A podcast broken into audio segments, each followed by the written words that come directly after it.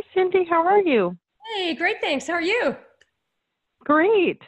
I'm so glad that you were able to book a time, and I would just love to catch up with you. It's going to be super fun. Yeah, absolutely. Now, and hopefully, I've been having trouble with Zoom lately. I don't know what whether it's Zoom or my computer, but it keeps shutting my computer down. But because we don't have video, this looks like it's a different format. So hopefully, we'll be good.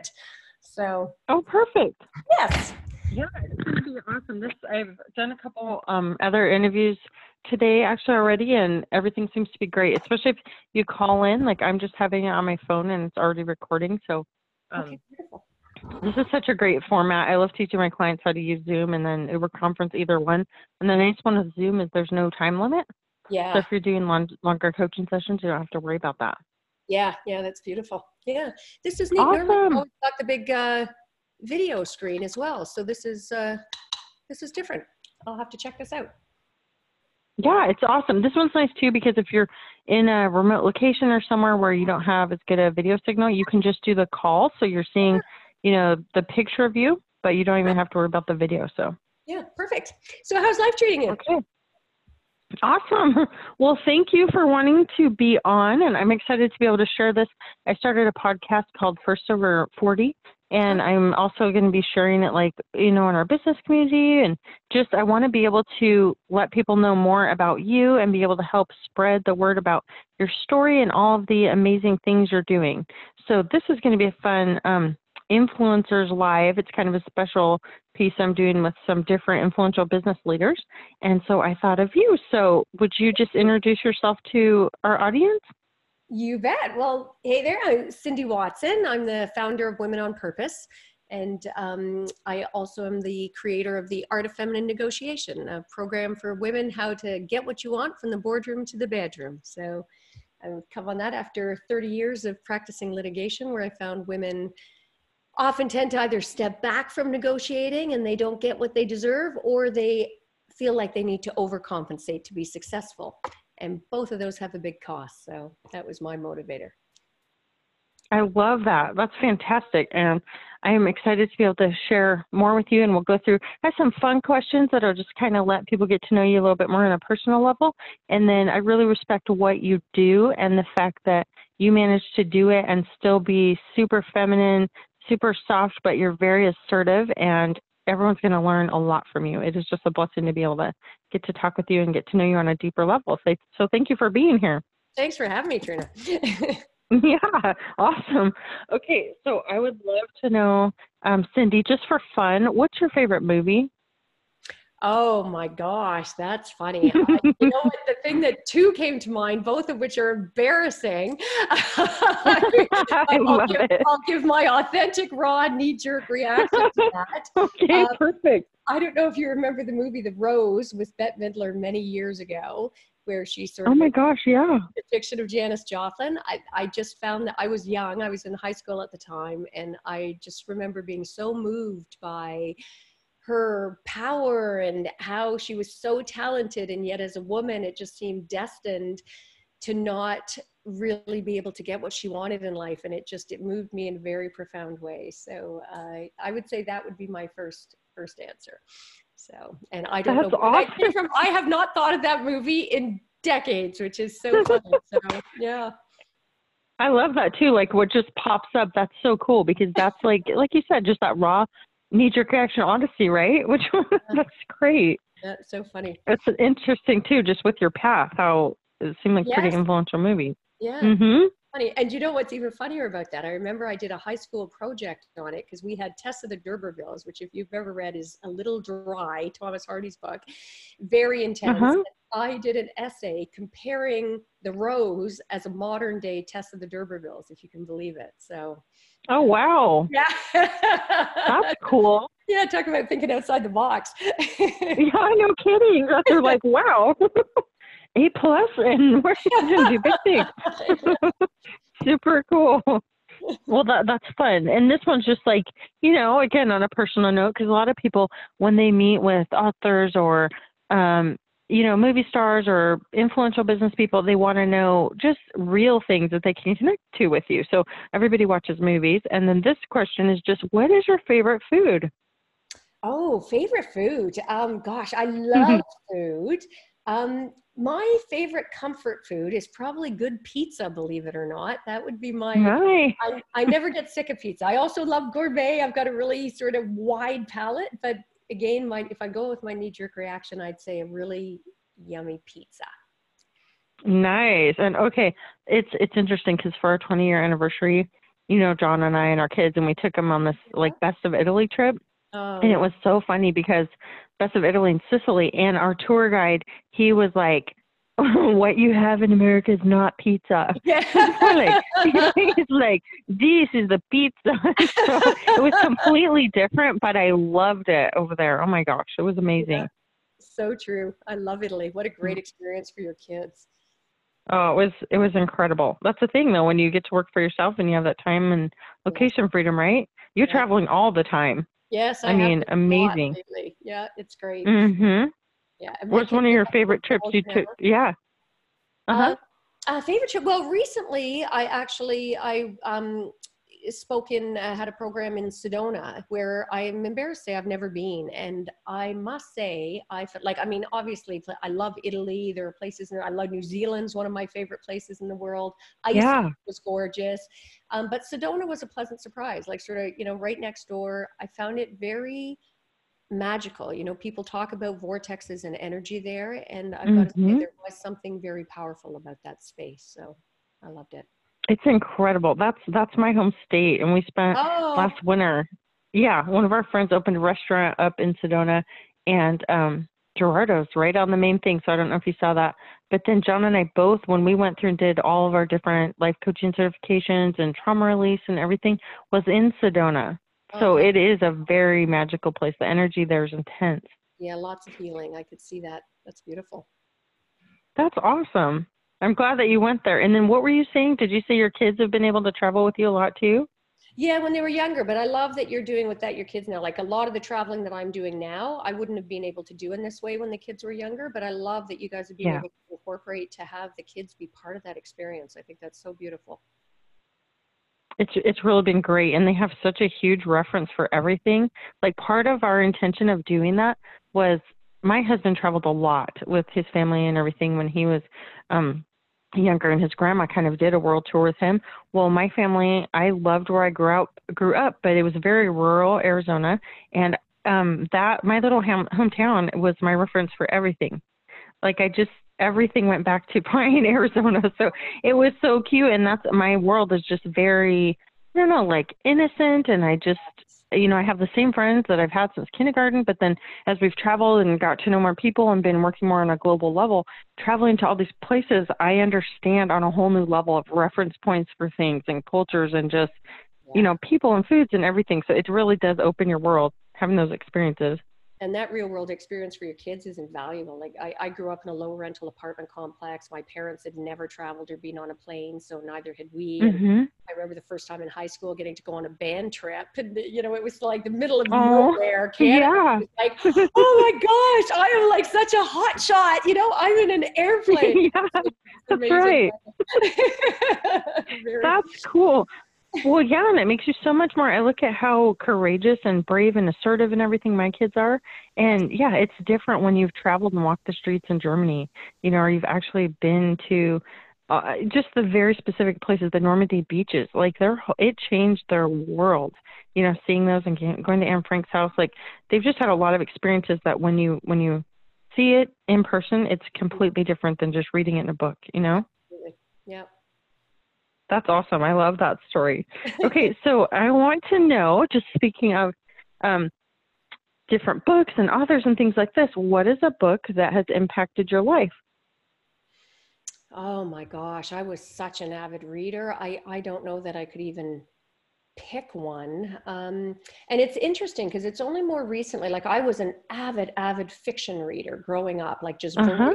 couldn't get enough and still love fiction, but more recently um, introduced to sort of nonfiction. And I've found that's been a profound shift, right? Like I just love like nonfiction, self-help nonfiction, for want of a better term, like growth, Yeah. mind expanding, mindset changing kind of books, like you know, from Think, Think and Grow Rich, and you know, just the a whole raft of those that I have found have been the biggest profound shift for me in terms of how I live my life and show up every day. So that's awesome. That's and if you've made that shift too, um, I'm gonna send you as a gift. We have like a it's a 50 like top books that we put together that are all aligned with that like they're all in that nonfiction self-help realm and they're like oh my gosh we've read hundreds of books in that so that'll just be fun to share with you um, i love that one of like the mm-hmm. One I just read recently. Like, oh my gosh, it's so deceiving because it seems so simplistic. And as somebody like I do a lot of writing myself, you know, I'm the president of Muskoka Authors Association up here. And at mm-hmm. first you're reading it and you're thinking, this is such simplistic writing. What is the big fuss about this book? And all of a sudden you just relax into it and you're like, oh my gosh, like every line, just profound insight after profound insight. It's so beautiful. So yeah, I love that book. And what say the title of that one one more uh, time? The Alchemist, Paul Coelho's book. It's just Oh uh, yeah. Yeah. Yes. Crazy intense for such a tiny, ostensibly simple mm-hmm. book. It is just packed and layered. So it's was it's remarkable what he crafted. Yeah. Fantastic. Great. I just want to make sure people could hear that specific one. That's awesome. Okay, so I want to get a little bit more into your your story, and I'm curious what has been your work and educational history journey, kind of to this point in your life. Oh gosh, that's a good one. Um, yeah, it's been an interesting journey. I think, like um, you know, a lot of people, and I would say women in particular, we tend to follow the what I would call the expected path, and I was no exception. As I you know alluded to earlier, I grew up in a low rental apartment, so money was always an issue. We didn't have much growing up.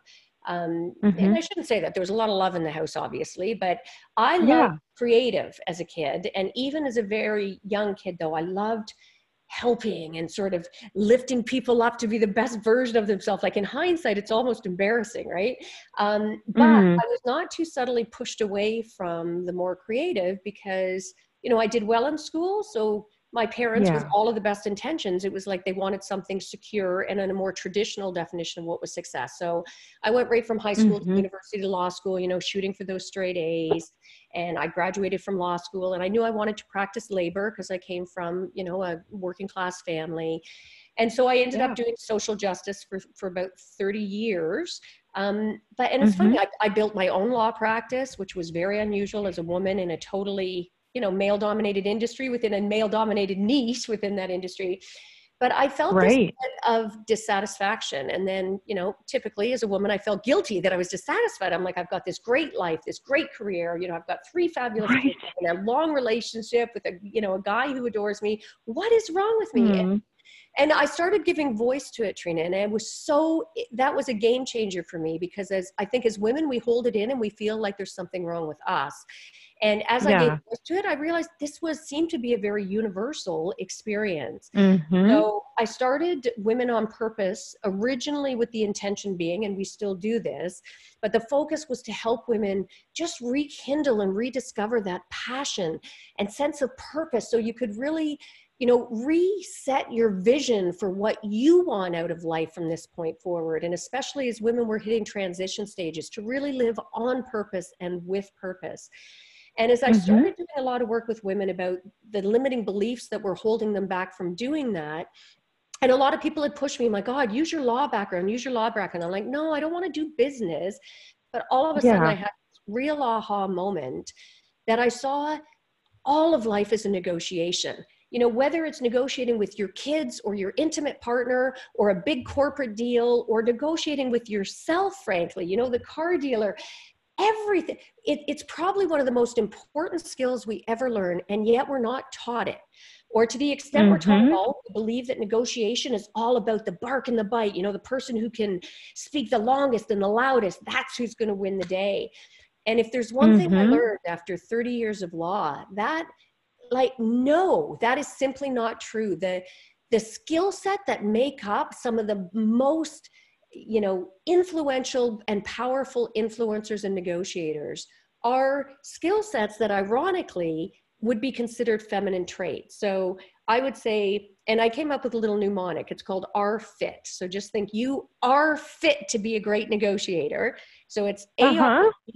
FIT. So the A is for assertiveness, and I'll come back to that because most women feel that they're not good in that category. But the other main mm-hmm. categories are rapport building, empathy, flexibility, intuition, and trust. So A R E F I T. And if you think about it, Trina, rapport building, empathy, flexibility, intuition, and trust, if you surveyed people like that Family Feud talk show, you know, the top answer is that people yeah. consider those all to be feminine traits. And yet, yeah, women, I agree. And women step back from negotiating, feeling like, mm. oh, I don't want to be assertive. I don't want to be seen as, you know, the, the B word, you know, I don't want to be, uh, yeah. you know, I, I don't want to be, I don't like conflict. And they end up mm-hmm. not negotiating their best life because they shy away from it. Or alternatively, I love that. they overcompensate feeling that the only way to be successful in what we perceive to be you know a, a, man's world is to bring that masculine energy to the table. And it's mm-hmm. simply faulty reasoning. So i really have now made it my mission to teach what i call the art of feminine negotiation. And it's not a gender thing. This is men and women have masculine and feminine energy. And i just mm-hmm. feel so passionate as you could probably tell like imagine a world yeah where everybody came to negotiating not to win, not to put one over on the other party, not even the so called win win splitting the difference, but to really be empathetic and build rapport and come up with creative out of the box solutions that are better than what either party anticipated. Like it would be a world changing mission. And that is the mission I am on at this time. that is so beautiful. And I, I feel your passion for that. And I love that you've combined your background in business with the whole law experience and brought that to the table with negotiation. That's beautiful. The art of feminine negotiation. What a cool. Yeah, thank you. I, amazing I, way. I feel like that. I finally have found it. Like it's it's the the perfect merge of my sort of experience and everything I, I brought to bear for 30 years and having learned from my mistakes because it you know if i've got to be ruthlessly honest trina there was a long period in my career as a lawyer where i there's no question i brought that masculine energy like my clients called me the barracuda and for a long time Aww. i have to admit i wore it as a badge of honor and then all of a sudden i yeah. realized I don't want to be a barracuda anymore. And, oh, and you know? I don't have to be a barracuda. You know, I thought of experiences from my personal life where I had been mm-hmm. profoundly effective in some of the most important negotiations I could have ever imagined or encountered. And when I thought back, I was in my place of pure feminine power, bringing that, you know, in one in particular, just pure maternal sort of energy. And that's when the mm-hmm. light for me. So, yeah. I love that. Well, and my background wasn't law, but as an educator, you know, I went through elementary education, then got my master's in education and teacher leadership. And I remember when I did my student teaching, that was one of my points. I love my mentor teacher, but she would get on me about, you know, you're not assertive enough, you're not assertive enough. And our mm-hmm. style was just very different in that. I love her, I respect her. She's one of my best mentors I've ever had. But when I found my own way in the classroom teaching, my way is much softer it is engaging students. I don't have discipline issues because they're so excited about what we're doing and I'm I'm very creative and I'm able to bring all of my skills and talents to the table, not only with children, but with adults. That's why my trainings are so different because I know what best teaching practices are and bringing all of the things. Like you said, it's assertiveness, but it doesn't have to take away from who you are as a woman because I honor that too. I honor men in their masculinity and women yes. in their femininity and I love that you're doing that. That is an awesome mission. I'm that's why I wanted to interview you because I want to help spread the mission of what you're doing. And I love. I just keep praying about it too, like ways we're going to work together because yes. I just know love that. There's so yeah, there's really cool things we're doing, and we can just continue to magnify that impact and help more people. And they're so complementary, right? I love that. Mm-hmm. And I love what mm-hmm. you mentioned about that assertive piece because I think um, so many women shy away feeling that they don't have that ability and it's because people yeah. conflate assertiveness with aggressiveness and they're not the same That's right. at all and for mm-hmm. you to mm-hmm. be tremendously persuasive like you know i talk about the art of feminine negotiation but also the power of feminine persuasion is mm-hmm. you you can hold your ground and hold the line. People assume that being feminine or stepping into your feminine traits means weakness.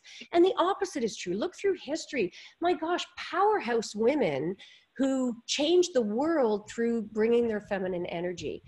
And if I can for a Mhm. second just share like one example, two things I'd say about assertiveness for for your your listeners as well, because I think it's important. And Absolutely. one is yeah. like think of a mama bear, right? Like women go, "Oh, I can't be assertive."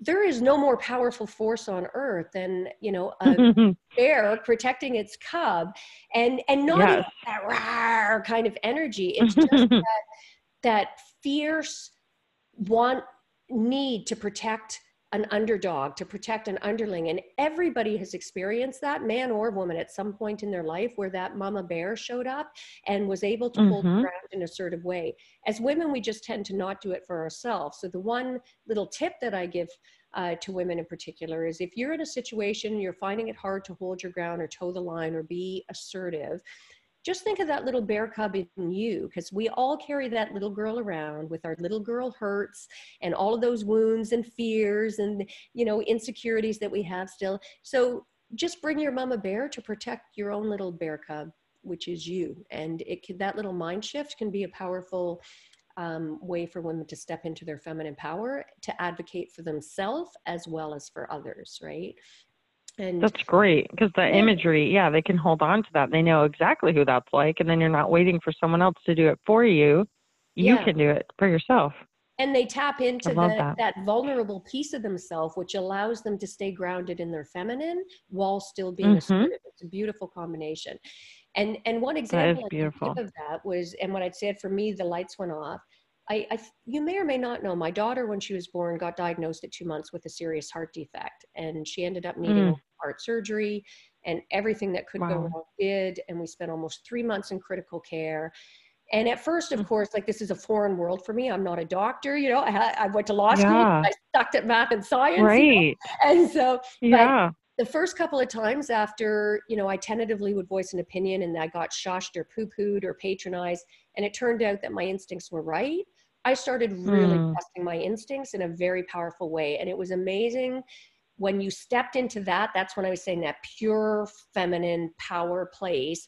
I w- Mhm. and you, uh, if you ever would have thought it would be a time when I'd be really aggressive and right in, but but I wasn't. I was in sort of that pure maternal power, but I would go toe to toe with the leading cardiologists in the world if I disagreed with their approach or what they were doing, but not in a Mhm. beat your chest way. I was building rapport. Every one of them knew my name, they knew my face, they knew who my daughter was. And it was only in hindsight that I recognized. Ironically, I was using the RFIT model before I'd ever developed it. I was building rapport empathy and being flexible and trusting my intuition, building trust, but really standing in my assertive power when I needed to as well. And I'm convinced to this day it's the thing that saved Jade's life, right? It was just touch and go Mm. every day for almost three months, right? So, Wow. yeah. Way to go, Mama Bear. That's the thing. That's that's the thing because you will know your child better than anyone in those moments. Like, who knows what it would have been like for her if you wouldn't have stepped in like that. And that's where I encourage your listeners as well. When they doubt their abilities, you do it Mhm. every day in a million ways. For all of you who are out there listening, every day in a million ways, you are exerting, you are negotiating, and you are advocating, and just it's like Dorothy in the Wizard of Oz, right? She had the Mm. she had the Mhm. power all along. It's just you know recognize yeah. tap into the power that you already have and start applying those skills with intention in your life and it will 10x your persuasiveness your your ability to negotiate effectively to get what you want That's fantastic. I love that. Well, I think that's part of why I don't even think I knew that story, but just mom to mom, you know, connecting since it's Diabetes Awareness Month too. You know, Yes. and Wyatt was diagnosed with type 1 diabetes and went into a coma at age four. Yeah. Uh, you're not allowed to even take take your child out of the hospital until you can prove that you can, you know, give them their first insulin shot and measure it and calculate their carbs. And we had a similar situation, just as f- the fact that the trainers and the people that were um, working with us were not being very compassionate at all. Like, got mad at him for what he ordered for breakfast after saying they could get any food they wanted.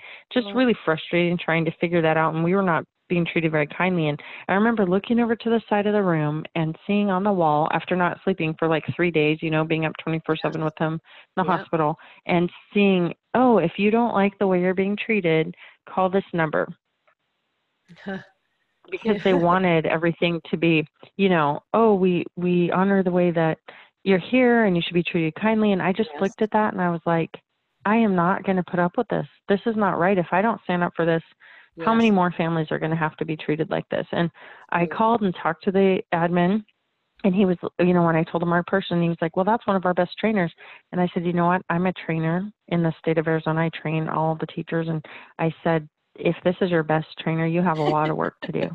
and I, I said, "Eh, she she may go in and tell families and have to do this every day as part of her job, but this is the first time for me that my child has been Yes. diagnosed with this, and this is the first shot I have to give him. And you know, you cannot treat people like you've been doing this a thousand times and have no compassion. Like meet them where they're at, and it changed everything. Like she came in and totally apologized, totally changed her attitude, and I know that fixed it for more families because they were gonna Yes. look at their program. You know, Oh, so thank you for doing that and you can still do it in a feminine way it's just if we don't uh, you know apply the things you said that are fit i mean Yeah. we're we're letting other people down as well like people need us to embrace our feminine power Yeah, and how beautiful especially for our kids the ripple effect of that is gorgeous as well. Like you would have profoundly changed her approach because she would have settled Mm-hmm. more into her feminine as well in terms of how she negotiated with the client she was dealing with, which and the impact of that is massive, right? So that's beautiful. massive awesome so thank you yeah because for her she didn't have a child it was textbook and she was treating us textbook we're like this is a real human being yeah exactly Yes, At the right most vulnerable point. So yeah, absolutely. Totally. So, so I'm curious. I think you kind of have covered it, but was there any specific moment, like that you were at work, or what happened that inspired you to do what you're doing now? Was there like Yeah. a pivotal shift? I would Mhm. say there were a few things. So one, because the the story I shared about Jade and recognizing that I was negotiating our fit, that came after actually. Like I didn't. I think that might have been the first seed, if you will, the first sort of inkling Yeah. of concept, but I wasn't conscious of it at the time, to be honest. So it came. I'm, I, I sadly did not have my epiphany at that moment. It came years later. Right. Um, Yeah. over, I, I think it was starting to feel, it was a combination of factors, Trina. I felt like I was losing pieces of myself and not, Mm, um, and when I say about like for women who do that overcompensation piece or alternatively Yeah. women who don't step into their power, there's a huge cost for both. Like obviously for women Mhm. who don't step into their power, they leave so much on the table, so many opportunities that they could have that they don't step into. We don't ask, right? Like just ask, ask, ask.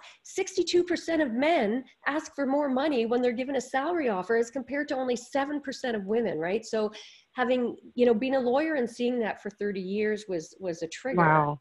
But um, for Yeah. myself, I was asking in a way that wasn't authentic to me. And I was starting to like that Barracuda approach equally Yeah. toll because it starts seeping into your personal relationships. It first it affects your professional relationships and how people see you. And then it start and and I think one turning point, as trivial as this may sound to some people, I was sitting having what I would have thought was just an everyday discussion with my son.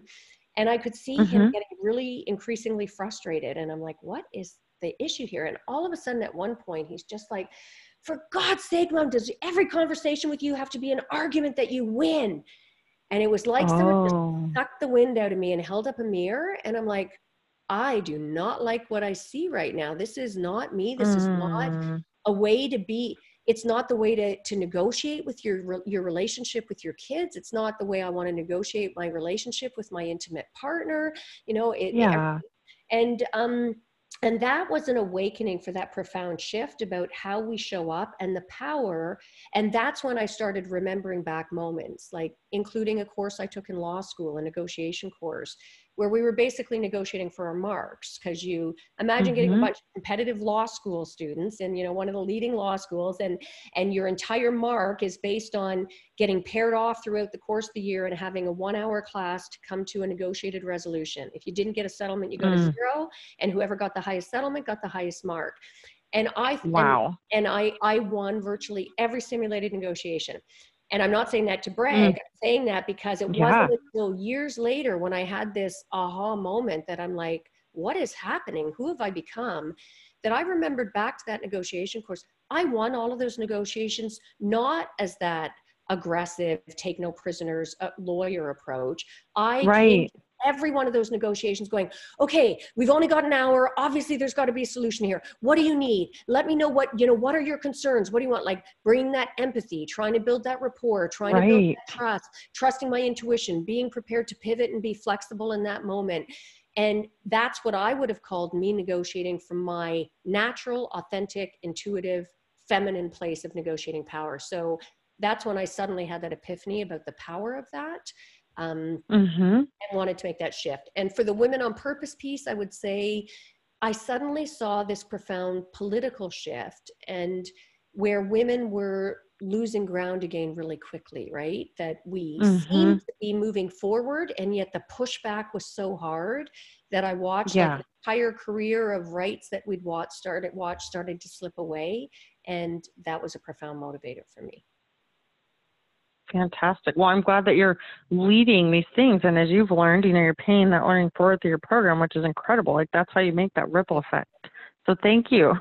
No, Ilan, thank you as well for the work you do. And I do feel a shift now. I think there's like, even since I've started with this, there's a lot more women stepping into um, recognizing the importance of bringing that energy balance back right and being able to mm-hmm. and i just love seeing that shift like in in some of my programs training when you watch women who've on both sides of the table like women who've really been overcompensating and had reached a point where they were struggling in their relationships both personally and professionally and watching mm-hmm. them to settle into that place to bring vulnerability back in and be able to allow themselves to depend on other people and start asking and and being able to settle into a place of more femininity while still being strong and powerful watching the shift in them both personally as they light up but also what they're able to achieve from a place that's more authentic it's like suddenly mm-hmm. abundance opens up from them everywhere and they're like oh my gosh like where is this coming from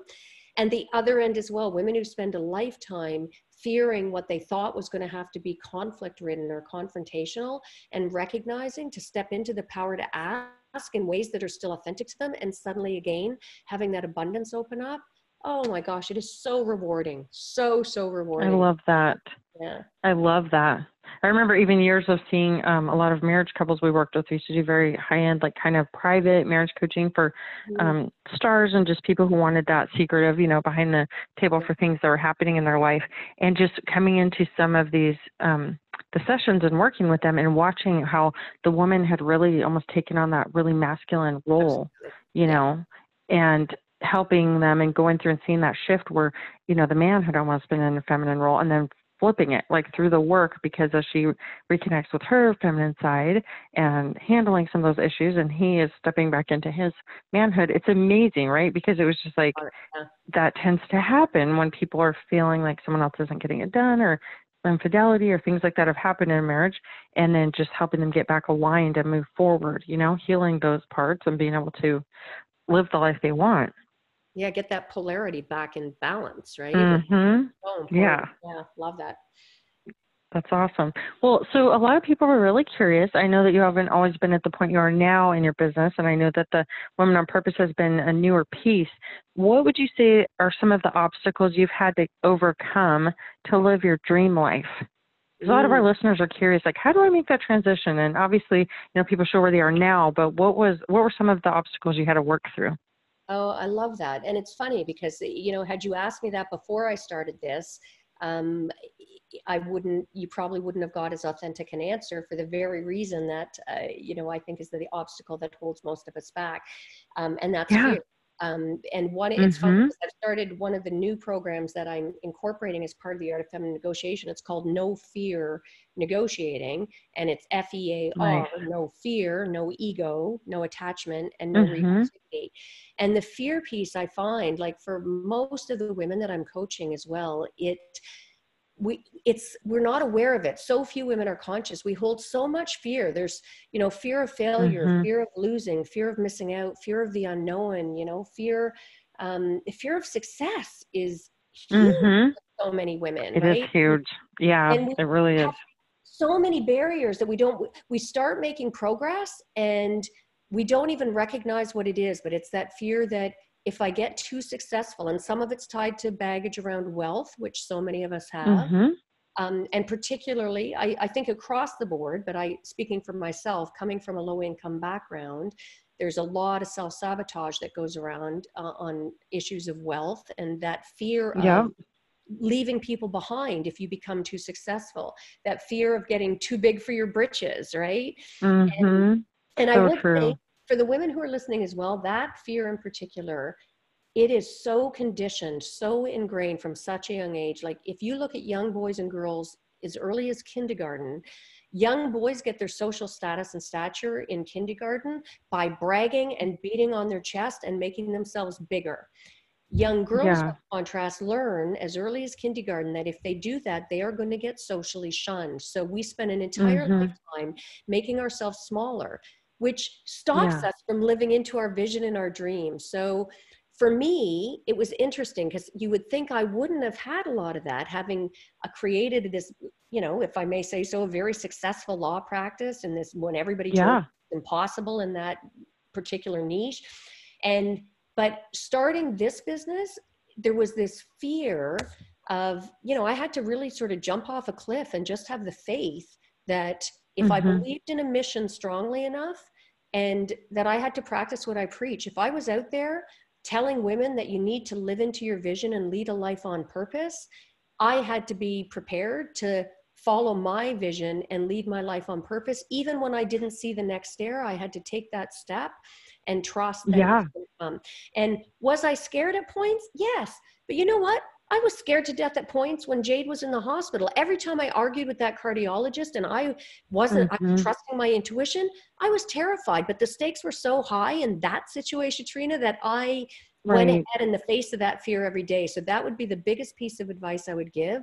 You are going to be scared because you have been Mhm. you have had not only your lifetime, but generation after generation of conditioning of limiting beliefs passed on through our mother's umbilical cords, right? And Mhm. you know, Yeah. it wasn't that long ago women weren't able to hold property, frankly. We didn't have the right to vote. So, and, you know, women were persecuted as witches when they stepped into their power as healers. So it's not Mhm. surprising that we are have a fear of really stepping into our power. But the other piece, I think, is that fear of really leaving ourselves vulnerable because we see we've been Yeah. so conditioned to believe that's a weakness. And for me, especially, Right. I felt like I had to be so tough. Like growing up, it was that Mhm. don't ever let people see you cry, don't ever show weakness, you know? And especially as you get into the law, it was like, you know, you always act like you know the answers even when you don't, and just so. Mm.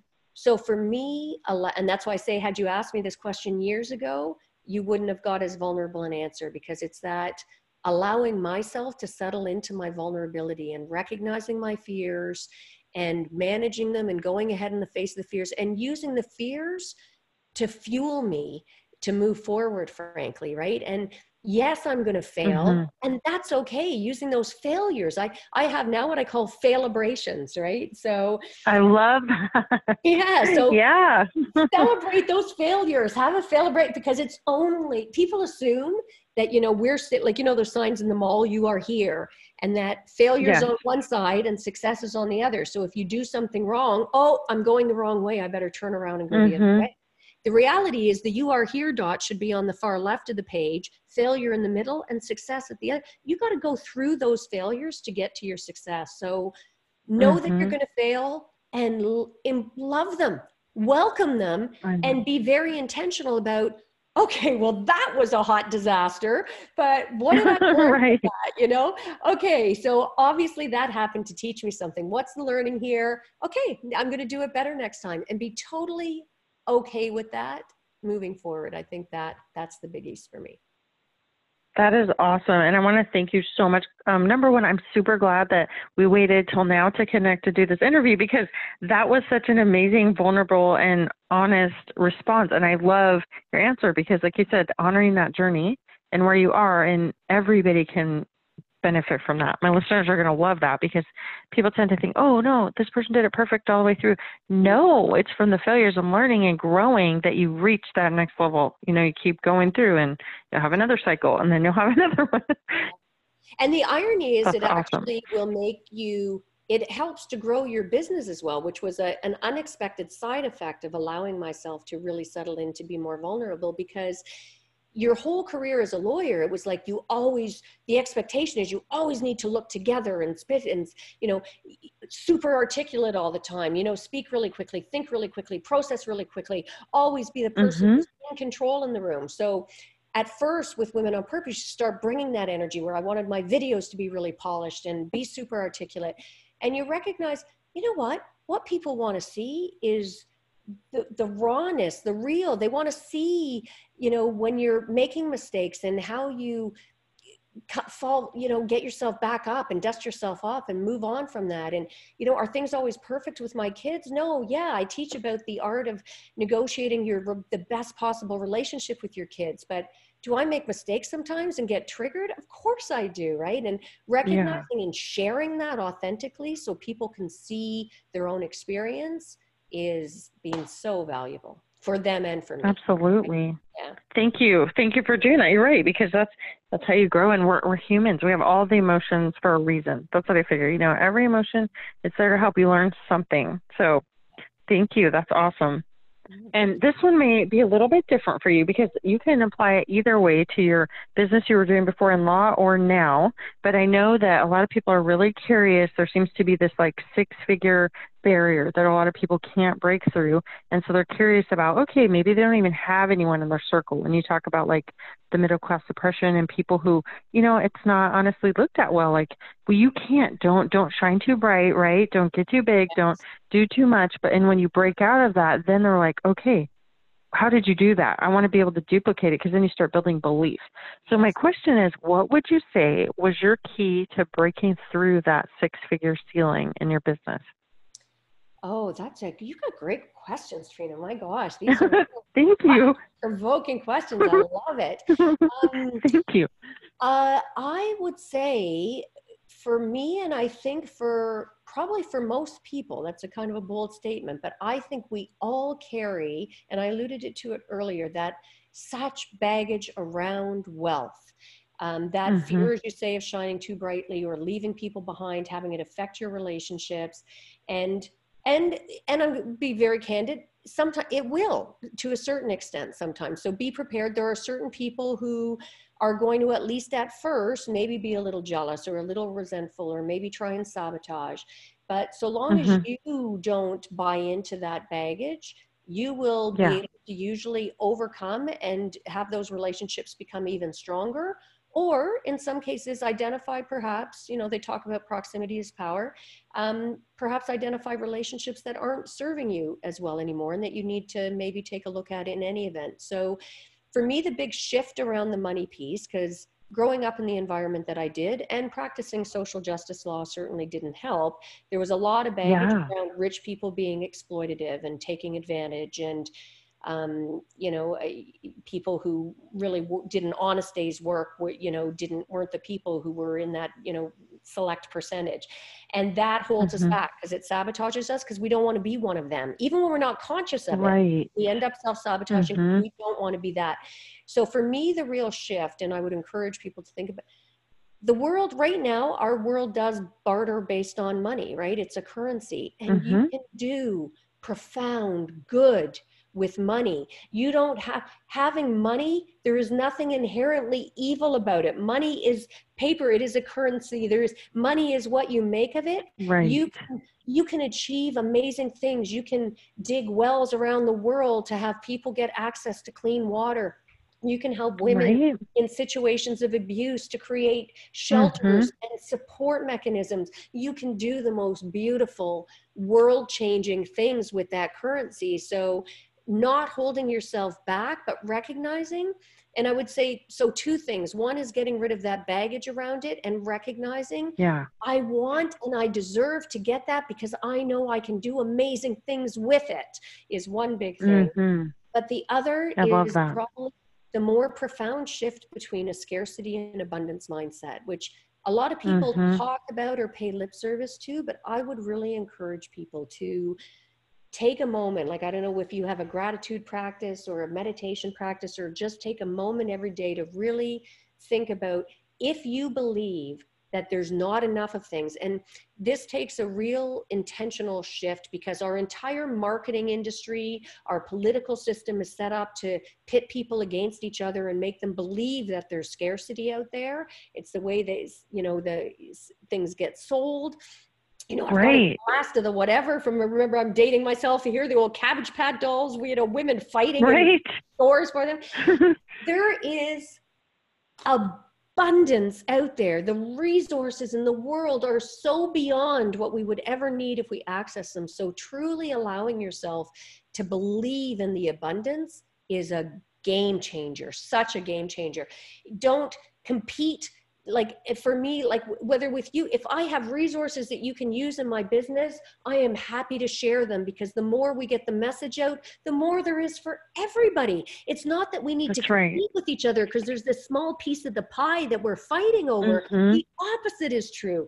If you are generous in how you approach your life and if you believe in abundance that there is an infinite resources out there you will be able to access those infinite resources if you believe that it's scarcity, you are going to keep yourself small. It is that simple. That's my very fundamental, profound belief. And I encourage people to try it on even if you don't believe it at first try say you know give yourself uh do incantations every day you know there is an abundance of resources and i am entitled right. to grab a piece of it and believe it and you know fake it until you make it and it is uh it will shift your life that's beautiful. Well, and I've seen that over and over and over with people. Like, it doesn't matter where you go. Oh, I can't ever go on vacation. It's like, yes. Wait, what if you can? What if you can go yes. on vacation? What if you can yeah. actually find a way? There's a trip. Guess yes. what? You've never applied for credit. What if you can, you know, have it and believe that you're going to have a client so you can go and pay it off if you don't yes. want to have debt. You know what I mean? It's yeah. it is. It's such a shift. So that that's beautiful, and I know that's going to speak to people because a lot of people want to change. They just don't know how. Yeah. And part of my mission of wanting to interview amazing people like you, Cindy, is to get that message out and to help people see and connect and have these amazing mentors. So there's an abundance of mentors, right? There's an abundance yes. of knowledge. There's an abundance of amazing people who want to help them make yeah. a bigger impact in the world and help change their situation. Yeah. So they're not stuck in those limiting beliefs that, you know, I talk with a lot of my clients and they'll say like, well, I don't think I can do that. I don't think I can spend that money on myself. And then you say, who taught you that? Yes. And oh, they're oh, like, well, so that's what my mom used to always say to herself. Okay, yeah. so is that her belief or yours? And they're like, that's her belief, you know? So it just helps free them when they can find out who, like, kind of imprinted that yeah. thinking. Oh, and I'm so glad you said that word because it's funny. I was just, we, we must be on the same wavelength because we are.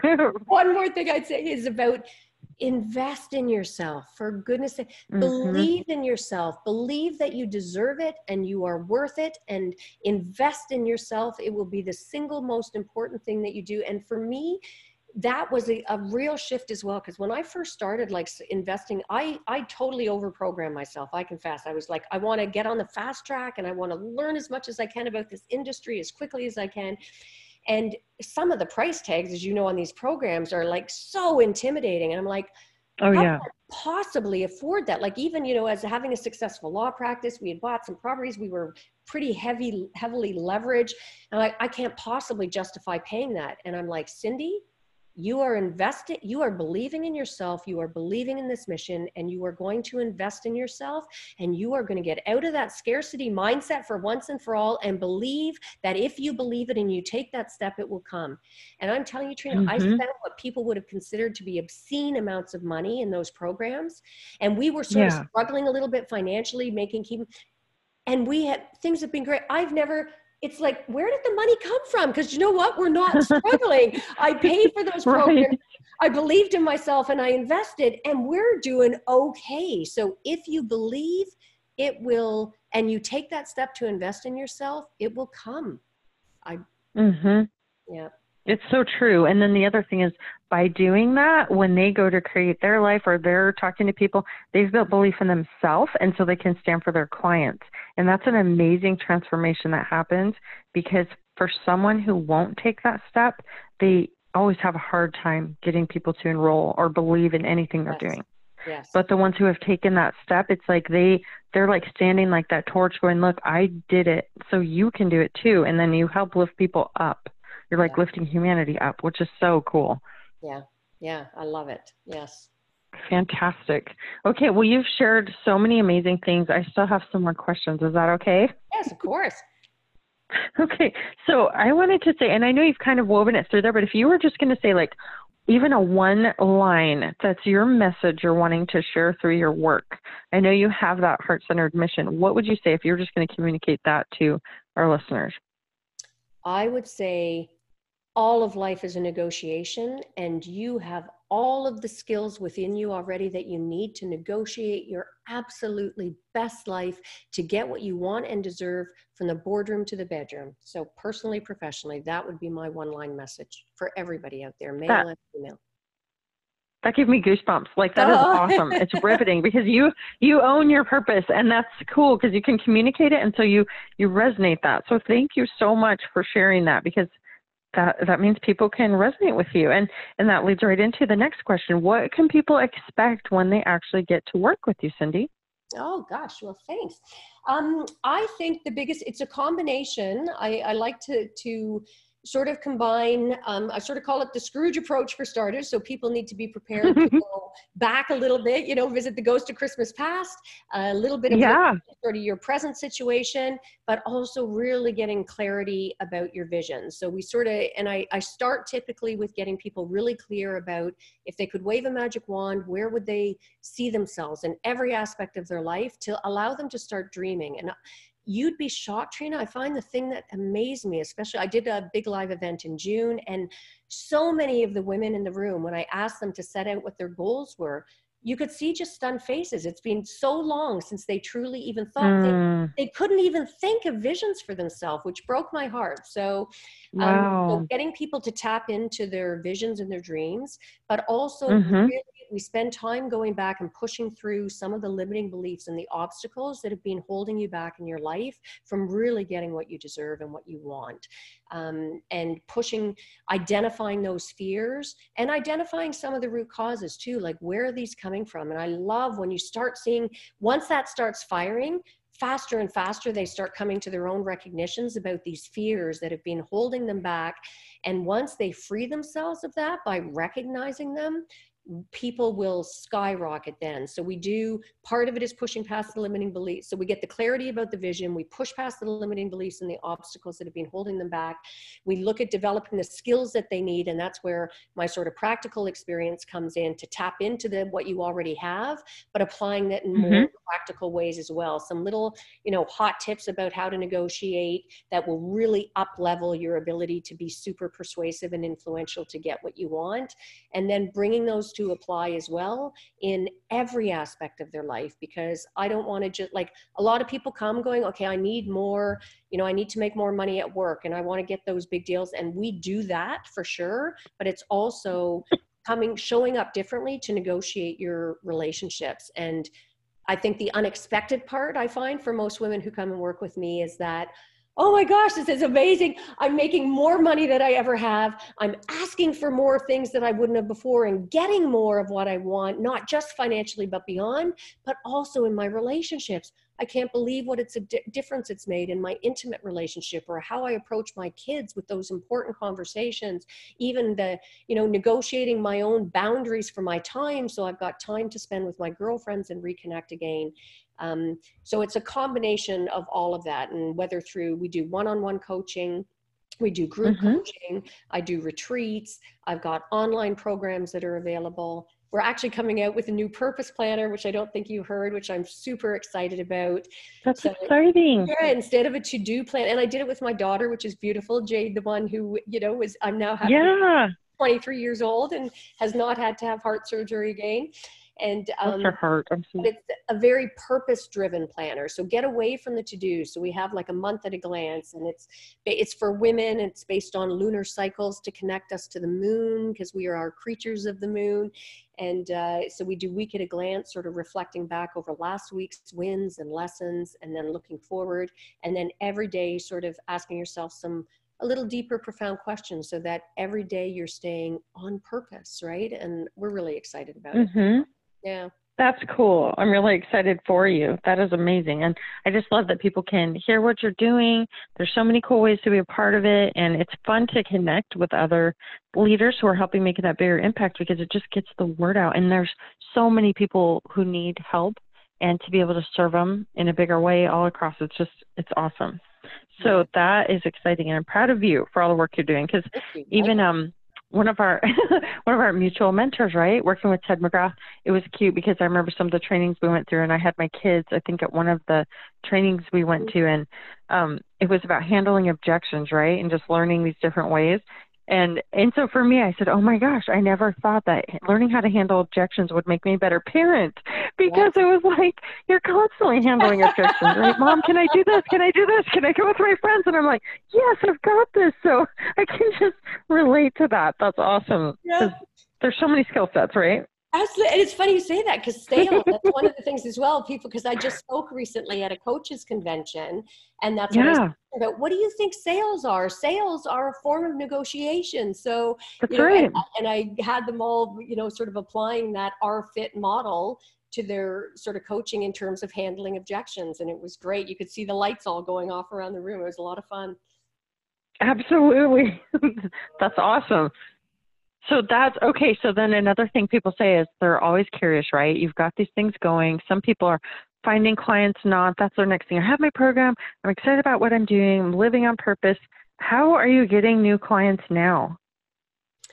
Yeah, it's well, I think a couple of things. So for women or well, for any of your listeners who are out there looking at how to start getting some traction. Um, yeah. So, I mean, one obviously is believing in yourself, right? And believing in your mission and sticking with it because uh, and again, just being vulnerable. There are definitely there are going to be times when you're going to question, oh my gosh, is this worth it? Should I just quit? Like this is, yeah, you know, a lot of work, and I don't seem to be getting the traction yet. And other people are getting all this traction because, of course, we love to compare ourselves, right? So, oh, you know, maybe I'm not I'm not as good as that. I'm just not. Yeah, I'm not cut out for this, right? And that so right. stick with it. So that would be the one piece of advice I would give. So trust yourself, trust your mission, stick with it. Um, but starting with certainly like building a Facebook page, you know, and having a Facebook mm-hmm. group. The one thing I found is the Facebook page is great. Having the, the Facebook group is um, takes it to a different level though because women or you know people generally are going to be more likely to share intimate stuff in a private group mm-hmm. than on a public page. So it starts building right. community. And there will be times when you'll be feeling like you're not getting any traction right? So um, doing yep. facebook lives get over your fear of the video thing. You should see at first right. oh my gosh by the end i just have ponytail off the side of my head no makeup right.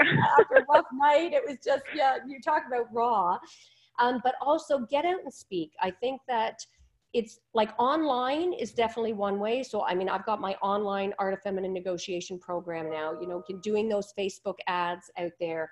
But really, I think it's still we crave human connection in this technological world today. Right. So every mm-hmm. opportunity you get to get out and, you know, speak locally, if you get invitations to go and meet, like I just had a fabulous experience a week ago Friday. I somebody reached out, they'd heard about my program and they have this women's club that meets once a month called the First Friday Club. They meet the first Friday, which I love, right? Of every month. Yeah they do some kind of women centric thing. You know, one time they went and toured a, a cemetery and had somebody tour them about all the women in there who had made a difference in the world, which I thought was beautiful, right?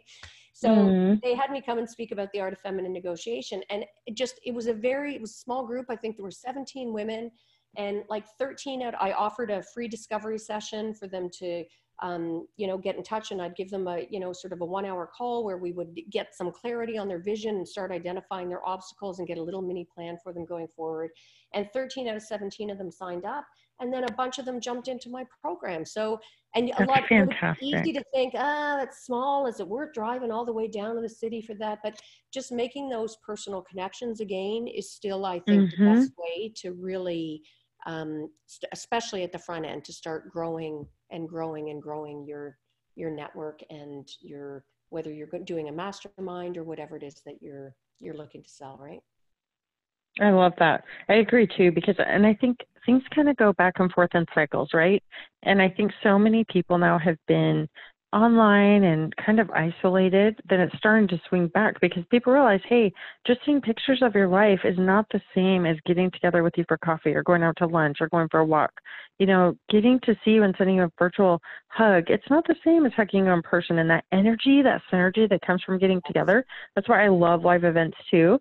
And I'm really happy you're doing that because just reminding people they have opportunities right where they are and start from that, right? And you can build your community while you're getting your online part yeah. going and sharing i mean the other thing and it comes back to that vulnerability piece because we mm-hmm. tend to think we need to do it all ourselves and and just yep. ask for help like go at like reach out and say hey can you help promote this for me i've got this thing you know like when the planner's coming out i'm going to be asking other women that i know hey if you know people who are going to be interested you you know like just asking for help and offering so setting up reciprocity be generous and that generosity will come back to you, right?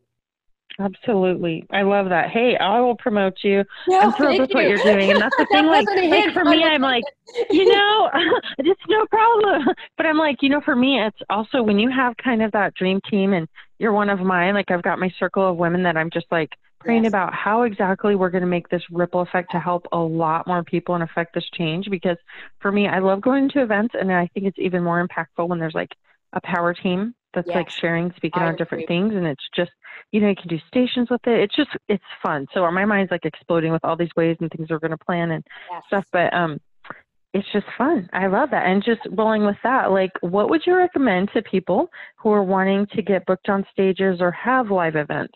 Because I know you've been shining in that, you love that, and some people are like, oh, do I want to do that or not? So how how would you recommend yeah, they, they go find how to get booked on stages?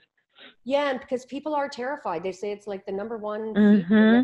death, right? It's which is quite shocking. So, um, yeah. before I say that, the one thing you said that really resonated with me there as well is that dream team of people coming together. Because let's face it, we mm-hmm. all react and connect with differently. So someone who loves my style will be different necessarily than someone who's going to go, "Oh my God, Trina spoke to my heart," right? So right, right. variety on stage is, I think, it's a beautiful and smart way to handle it. Mm-hmm. people. So for people who are nervous, that would be the one piece of advice I would give them as well. Don't feel you need to do it on your own. Get with a group of people mm-hmm. at first, where you have the comfort of sort of sharing the stage even with other people but it goes back to that vulnerability piece because you don't have to be a power like to be honest you know i wasn't really ever intimidated by public speaking. So people can go oh easy for you to say cindy right? Like you know you've always got up on stage even as a kid.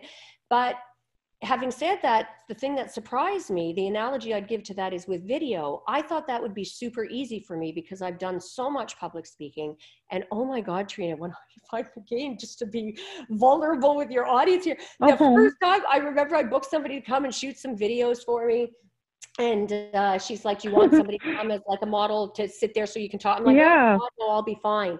And all of a sudden, that camera's in front of me, and i felt like a sputtering, stuttering, like it was felt so artificial and. Right. It was like, oh my gosh! So we all have our bugaboos about it. So the most important thing I found though is people actually don't want that perfect, polished you know, slick mm-hmm. presentation. What people want and crave today is real human connection. We are starving for it. That's so right. if you don't feel that you're the most powerful public speaker out there, that's okay. In fact, they might that might be your greatest asset. Just go ahead mm-hmm. and do mm-hmm. it anyhow. If you believe that your message is going to help anybody in that audience, you owe it to them to get out there and share that message. And, and, I find for women, because we're always wanting to take care of everybody else, I, I sometimes that's right. Help, help, help. and I say it's selfish of you to hold back. If you've got something that can help somebody else and you're holding it back, just because you're scared, that's kind of selfish. So get out there. Ooh, way to call that out. yeah. Push past your fear and offer yeah. what and change those lives. So get out there. And if you stumble over your words, that's okay. People are going to love you more for that, frankly, and they're going to see themselves in that. So I would say get out. There's all kinds of um, opportunities locally um, now more than ever. And so, depending on what industry they're in, right? I mean, if you're Mhm. somebody who's coaching around weight loss, for example, like go to, um, you know, go offer to, to talk to doctors or clinics that are out there and offer do meetups, frankly, or go to your local health food store and offer to do a little Right. seminar for their customers, right? So you're giving value to them and you're building an audience for yourself as well. So, whatever your particular niche is, find places where you can go and get an audience, create your own if you have to, and just put yourself out there and push past that fear. And know that if you're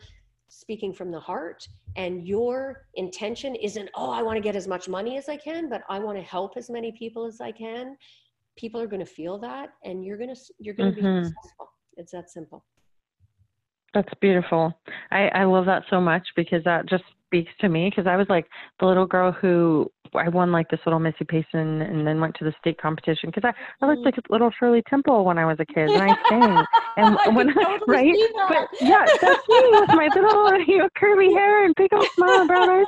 And we I did great. The local level did not intimidate me but when I went to state I remember seeing all of these people. I was up on stage and I could not see my parents and I was just I didn't want to sing. It wasn't even I don't even know so much afraid I just couldn't see my parents and didn't know where I was.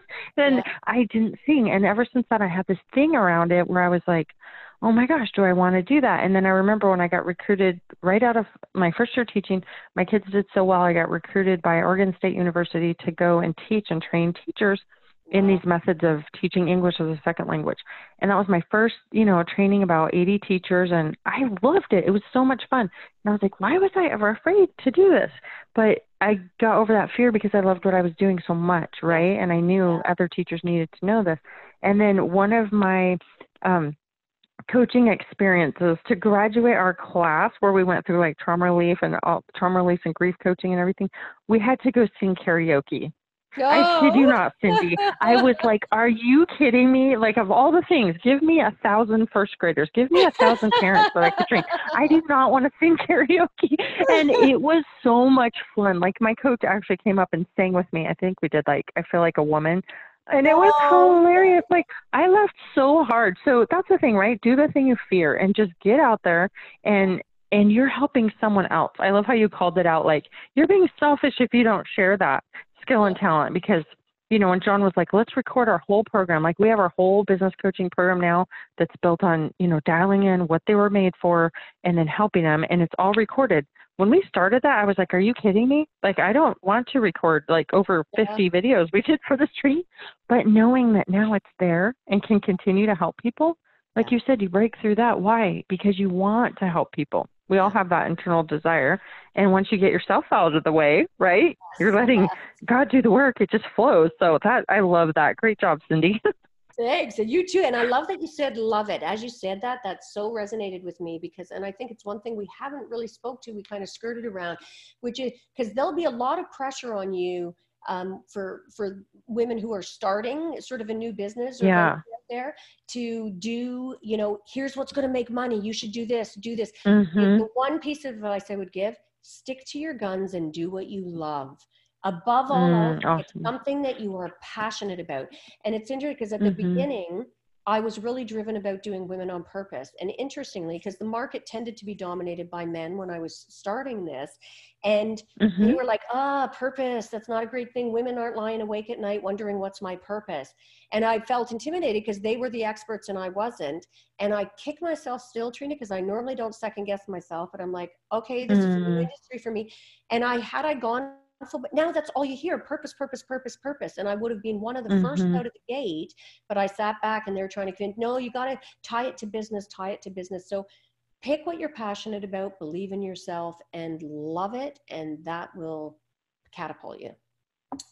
That's fantastic. Well, and I'm so aligned with you because when they say women don't sit lying awake at night, you know what? After you've raised your babies, and like me, I had these amazing degrees, all of this education. I know tons of women in that boat, and we stepped out of our careers because we missed our kids and we wanted to raise our babies.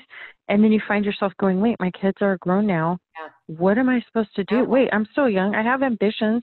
I have desires. I want to, you know, make best use of my skills and talents. So I think more than ever, there's a need for that because there's been like maybe a ripple of things that came out that didn't necessarily serve purpose. Like they talked about it, but didn't actually hit it on the head, delve deep, and help you see, like, no, this is the core your essence, like who you are as a human being. It's always been there.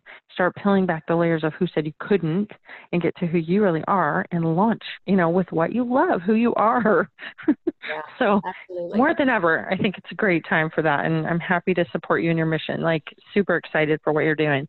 Um, and as you're going through, right, you might meet people, and I'm sure you do at your training. So we're like, hey, I'm really excited about what you're doing, Cindy, and I want to know how to do that what would you suggest to somebody who's interested in doing what you're doing?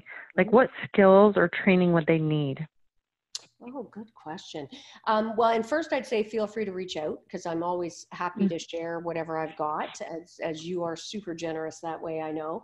Um, yeah. So I would say um, get clear don't be afraid to get a coach i think is one thing so mm-hmm. whoever skilled you are and that was a real game changer for me an eye-opener um, because you always think about coaches for professional athletes or musicians or whatever but in term like yeah. having somebody to hold you accountable and call you on your stuff and to be able to brainstorm through it is just keeps you so on track so i would say looking mm-hmm. finding a coach that really resonates with you to help uh, propel you forward and keep you on track, I think is a really valuable investment at the front end. And they will also be able to help identify skill sets where you need to amp it up like a good coach that'll be part of it is optimize your environment optimize your skill set that you need optimize your mindset you know clarify your um, your vision for the future those are all things that a great coach is going to be doing naturally as part of you know most programs um, yeah so definitely look at investing yourself and getting a coach that resonates with you um, but in terms of skill sets um, practice in front of the video like practice getting comfortable in front mm-hmm. of the mm-hmm. video um, you know do a whole bunch of them if you're not comfortable going live that you don't ever show anybody just so that you get comfortable talking to a camera in a way that's natural and real and authentic and not forced or stiff, right? I think mm-hmm. the more you can practice having your real personality shine through, the better. So I think that's a super valuable skill. Um, building team is going to be really important as well, right? So uh, mm-hmm. uh, learning skill sets around how to motivate and, um, you know, sort of negotiate or navigate to get the best possible team and get the most out of your team by empowering people as opposed to you know sometimes even when you know the answer to something asking your team how would you handle that? Right? Um, yeah. and thinking a bigger by considering getting a team earlier than whatever your instincts are. If your instincts are mm-hmm. at this point be thinking about getting a team way earlier than that because if you consider what your time is worth um, mm-hmm. you know, mm-hmm. sort of per hour. If you factor everything in, if here's my ideal coaching rate or whatever I'm going to do, and if you break that down, here's what I'm worth an hour. Anybody you can get to do the stuff that you don't enjoy doing for cheaper than that is going to serve you better, right? So getting That's right. out of that scarcity mindset again to taking that step will be a big move. Um, so I would say video, getting comfortable there uh, practicing writing your copy, or at least like even if you are going to hire somebody to do it, know mm-hmm. what you're like really tap into your deep why and what your target audience's why is going to be, and getting real crystal clarity around who your target market is and what they think they want. And you'll mm-hmm. know what mm-hmm. you think they need but knowing what they think they want is going to be critical to be able to move forward because if you try and dish up what they need but they don't think it's what they want you're going to feel right. like hitting your head against a wall over and over again so give them what they what they want you know or sell them on what they want and also give them what they need while you're doing it is a i think a big shift that is super helpful right very smart. That was a very shiny diamond right there you shared. Welcome. this whole conversation, I have loved talking with you so much and communicating with you, and I want to help. Thank you. I am really honored that you took the time to share, and I want to make sure um, that my listeners know what is the best way for people to contact you if they would like to work with you. Oh, I should have had a link for a free giveaway handy. But you know what I would say? Go to my website, which is womenonpurpose.ca. So womenonpurpose.ca. Um, there's a free ebook there for how to be a woman on purpose. So I would encourage them to go to womenonpurpose.ca, download that.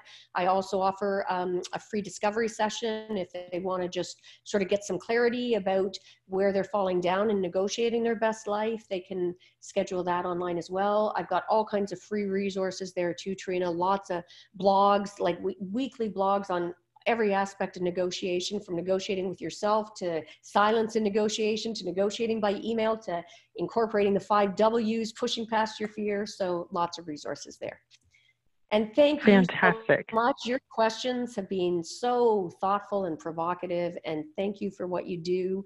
Um, I love everything about you, and I can't wait until we share a stage together or do a program together. I think it'll be uh, watch out world. I think it'll be a great it, dynamic duo. Yeah.